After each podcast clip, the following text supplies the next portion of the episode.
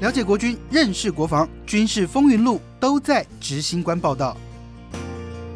执行官报道，我是执行官杨正全，欢迎在好好听 FM 收听的朋友，以及在 YouTube 上面收看的铁粉们，跟大家问声好。这一集的执行官报道要跟大家来谈谈这几天很夯的一则新闻，就是对岸的这个有非常年轻的偷渡客来到了台湾，然后他说他要投奔自由。然后他的选择的偷渡工具是一艘黑色的橡皮艇。这个黑色橡皮艇，其实在我们的军事训练上面蛮常看见的，就是像海军陆战队的两栖蛙人，他们在突击艇作战的时候，就会看到他们，大家要这个顶艇行军。另外，在海龙蛙兵的这个呃训练上面，一个。作战的突击艇，他们也都是要共同来这个作战，然后来达到最大的战力，也就是这个在训练上面常常可以看见的。那为什么会用这个黑色的这个橡皮艇？因为最主要它体积小，速度快，然后它可以成功的突破各种限制。重点是它在雷达上面不容易找到。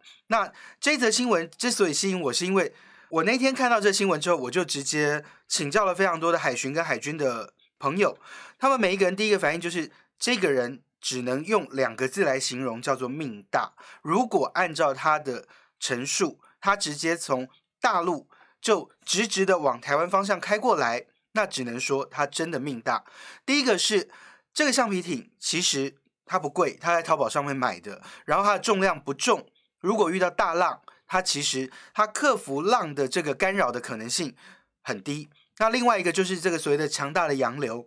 那这个洋流它能够冲过去，它能够很顺利的抵达台中港，并没有我们想象的这么简单哦，它真的真的很容易就会被这个所谓的洋流给带走，所以基本上很多海军跟海巡的官员，他们听到这个事情，他们都有一种完全的不可思议，甚至有人告诉我说，他们都觉得这应该是。大陆潜藏在台湾的大陆移工，然后他可能只是从别的港口开到了台中港，所以然后再自称说他是要投奔自由，然后再想办法被遣返回大陆。但是到现在为止，这些资讯很多人的各种怀疑，其实现在都没有更进一步的说法，大家只觉得这件事情。只有两个字可以形容，就叫很扯。这几天我看政论节目，也真的都是骂翻了。每个人都骂我们的海军海巡，真的是怎么可以把这个门户开到这样的程度哦？开的这么大，让这一艘橡皮艇就这样子成功突破各种这个所谓的国安防线，包含海巡署，包含海军，到底我们的海上大门有没有办法守得住？一艘橡皮艇就这样成功突破。那今天我我想就从几个面向来跟大家谈哦，就是说，其实我觉得。你要海军跟海巡严密的守到连这么小的一艘艇都要能够掌握到，我觉得是真的有一点点严苛。但是我要这样说，这的确会是在国安上面造成一些疑虑哦。那我们就先来讲这个雷达的这个搜索好了，因为其实海这么大，海面这么大，我们不太可能像大海捞针似的这样盯着一个点啊，盯着一艘船会在那边经过来往的这个各种捕鱼的船只、舢板等等等，非常的多。那海军跟海巡不可能用人力在慢慢慢看，所以呢，他就会用大部分来讲，就第一道防守就应该是雷达。那海军的雷达，它是属于比较大范围的搜索。那这个大范围的搜索，对于海军来说，他们要找的东西不是这么小的船，而是大船，或者是所谓的船团，也就很多很多的小船。那对海军来说，他们当然要去防守的是这个所谓的可能是有军事上面威胁的攻击。所以像这么小的一艘橡皮艇，它的确不容易掌握，这是的确存在的。海军来说的话，他们的雷达要找的东西，这么小的船。不是不能找，可是其实你知道，雷达它要找的，它是所所谓的这个波段的这个回波，这样送回来。它最重要的是船的高度，那这个船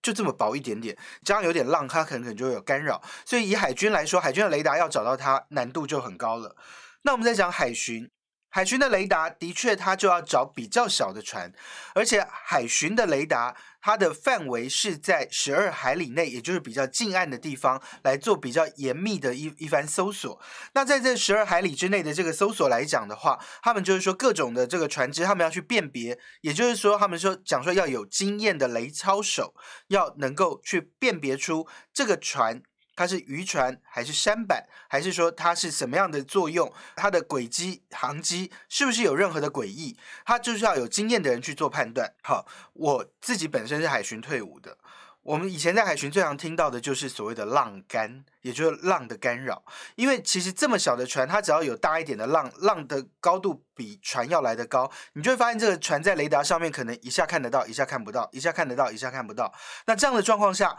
甚至常常就是浪干大一点，浪大一点，你根本整天都看不到这些小船在雷达上面出现。以海巡来说的话，海巡的第二道防线就是所谓的岸巡的人力的监视。那这个人力的监视，其实说真的，以现在的我们的兵力结构，不管是海巡还是海军，有没有办法真的这样二十四小时的这样子全面的这样无死角的这样监控？以我们的人力来说，我自己认为是有难度的。所以呃，基本上我觉得在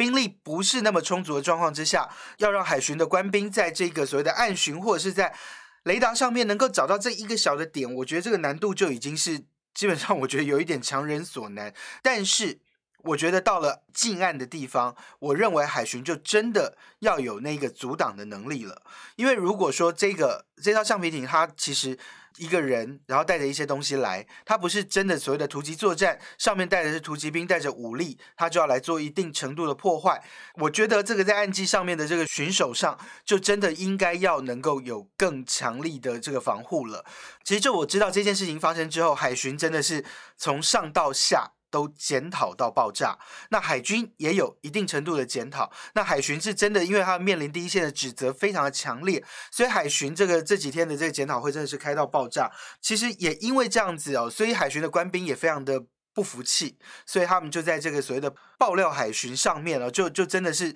有做了非常多的这个讨论。也有人就就讲了，他说其实这几年。以人力不足的状态之下，我们的海巡到底有没有办法去养成成熟的雷超手，能够来很精准的去做判断，这一艘船它是有问题，或者是能够很成功的去掌握到一条行踪很诡异，从对岸直直拢滴滴拢归来的这个一艘橡皮艇。那我这边要跟大家讲一个我问到的一个资讯哦，这个橡皮艇它的船的大小是三公尺。乘以一点二公尺，这是长跟宽，然后它的高度真的大概十公分吧，大概十五公分吧。那我们的海巡掌握现在就是从他身上搜到的所有东西哦，它就是除了这个黑色的橡皮艇之外，还有两只的船桨，另外还有一个充气组。这个我只能跟他跟大家讲，他真的是还蛮专业的啊。因为其实这个橡皮艇，它就我自己搭过这个海陆的跟海龙的这个橡皮艇，它在外海的确，它航行一段时间之后，它的确有可能漏气，所以它不断的去打气，让这个船呈现这个气势充饱的状态，它可以再继续的往前来航行。另外呢，它还有两颗行动电源，另外还有两只手机。据说这两只手机是中国大陆制的手机哦，但是什么牌子其实。呃，我现在还没有办法很确认。另外，他身上还有两张的这个所谓的大陆的银行卡，以及十六颗的猪肉水饺，另外还有工具刀。他就带这些东西，他就成功的从大陆到了台湾。如果说要以作战来说，这样的装备太少；但是如果说要以这样的装备能够成功这样子，这个台湾海峡是这么如此风平浪静，让他就可以从呃中国大陆直接就这样到台湾来，其实真的。我就问了每一个人，第一个反应就是这个人真的是运气太好，要不然大家都觉得这样的这样的装备配备根本不可能。那这个偷渡客很年轻，他一九九九年才出生，四月份出生，他现在才二十二岁，然后而且大家都觉得说哦。就很多，我们当时在讨论的时候，还搞不清楚他身上带哪些东西的时候，很多人就讲说，其实他只要做很精确的 GPS 定位，就是说，如果他有这个所谓的 GPS 手表，他要从对岸到台湾，他只要有这个精确的经纬度，他要到台中港，他要到台湾的这个本岛来讲，他们都觉得可能性是存在的。他只要这个方向，他能够去。操纵这个所谓的旋外机，也就是所谓的这个马达的话，它就能够很精确的按照这个方向的指引能够到。但是如果说它没有这种所谓的精确的 GPS 导引的话，大家的判断就是说，它最有可能到的第一个地方应该是澎湖，而不应该是台中港。所以。很多人都觉得说这个这一切存在太多的不可思议，所以就觉得很可疑。但他又其实以现在看到他们查扣的东西是两只手机，所以就有人在告诉我，就是说，呃，这个大陆这个手机的 GPS 定位的确就如外传的，就是它的 GPS 定位可能能力是真的还蛮强的，所以它可以让这一位偷渡客江姓偷渡客成功的从对岸就来到了这个台中港。那当然也有人说，他为什么能够成功找到台中港？茫茫大海这么大一片，他们就讲说，其实他只要能够。有一定的 GPS 的导引，加上这个晚上台中港的灯火一定会是比一般的海岸线要来的再更明亮，所以他就说，一般来说，这种偷渡客或者是这个海上的这个小型的偷渡船只，他们应该都是用肉眼目视的方式来看到明亮的地方，往这个方向来前进。所以呢，这个对海巡来说，真的是要再更提高警觉一些些。但是我必须要说。我们的军方也都在使用类似的橡皮艇，这个对海巡啊海巡跟海军单位来讲，过去我们用这种东西都认为要突击，那现在有人用这样的方式，它是要偷渡，但是我们要防止的就是突击，我们有没有办法防止后面还有这样的呃橡皮艇往我们的这个海域，往我们的岸际线来做渗透，这个就真的要很小心了。所以我觉得这个。海巡的检讨要让他检讨有意义，海军的检讨让他检讨的有意义。不过呢，这个我还是要讲讲这橡皮艇的故事哦，因为这个橡皮艇其实，在海军陆战队跟海龙蛙兵来讲，这个是他们训练一定都要通过的这个非常重要的一个课程。那海军陆战队的六天五夜的克难周里头，他们其中有一堂课就叫做顶艇行军，他们就要顶着这个橡皮艇。啊，据我了解，他们加上里头的这个木板或钢板顶在头上，加上充完气，不挂旋外机，也就不挂马达的情况之下，它的重量大概两三百公斤。他们要顶艇从左营军港走到西子湾，那其实这个对。海军陆战队的官兵来讲，它是一个非常痛苦的课程。那我不管拍几次，一定都会有看到有人受不了。因为我们一般来讲健身，我们会去做这个手部的肌肉、胸部肌肉、二头肌、脚啊、腰部啊、背肌啊，什么都会去训练。但我们一般来讲比较不会去训练的一个肌肉是脖子。那顶挺行军，它除了你全身要有够强力的肌肉去。把这个橡皮艇顶在头上之外，更重要的是你的脖子要有力道去支撑。那这个非常的痛苦，因为基本上很多人这个脖子的力道不够，他就会受不了。那另外这个艇两三百公斤的重量，六个人到八个人去顶一艘艇，每一个人头顶二三十公斤的重量在头顶上，那你要走好几公里的路，从左营走到西子湾，那个那个距离大概几公里的路程，那走起来是非常痛苦的。最重要的是，他们讲说这个在头顶，我们头皮的。这个皮肤其实是很很脆弱的，所以当这个这个橡皮艇在头顶上这样一直磨、一直磨、一直磨，他们说那个头顶有那种撕裂开来的感觉，那脖子会有那种要断掉的那种那种疼痛感，所以很多人会受不了那一个关卡，甚至会在那个地方已经就是准备要结训前的这个课程，很多人都会在那个地方做放弃。那一样的这个课程在海龙蛙兵也有，但海龙蛙兵玩的。科目不太一样，他们除了顶顶之外，他们要顶顶跑步，甚至会有教官在后面拉，在前面拉，就是让这个橡皮艇在头顶上面去磨蹭。不要觉得这是一种虐待，它其实是一种耐痛训练。那还有一种就是说，你全身每一寸肌肉都要能够够发达。最重要的就是说，如果在作战的时候，呃，你身上的任何一寸肌肉不怕痛的话，就会增加你在战场上的存活率。其实说真的，你现在可以看到有。对岸的这个橡皮艇可以成功的这样的来到台湾，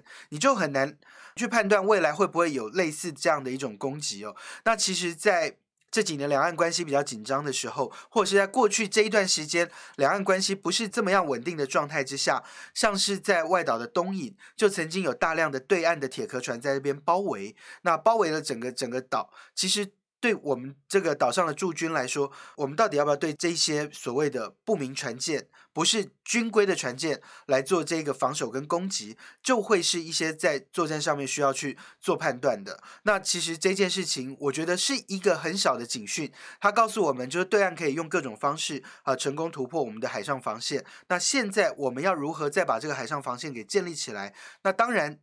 难度很高，但是我觉得。要做到滴水不漏，我们的海军跟海巡就真的要再想想办法，也要更加油了。这是这一集的执行官报道，执行官报道现在在星期天会陆续的上架，也欢迎铁粉们有任何的意见，在好好听 FM 的平台或者是我的粉丝团钢铁军事小组反映各种意见，告诉我。那也希望大家多多支持喽。我们下礼拜再见，拜拜。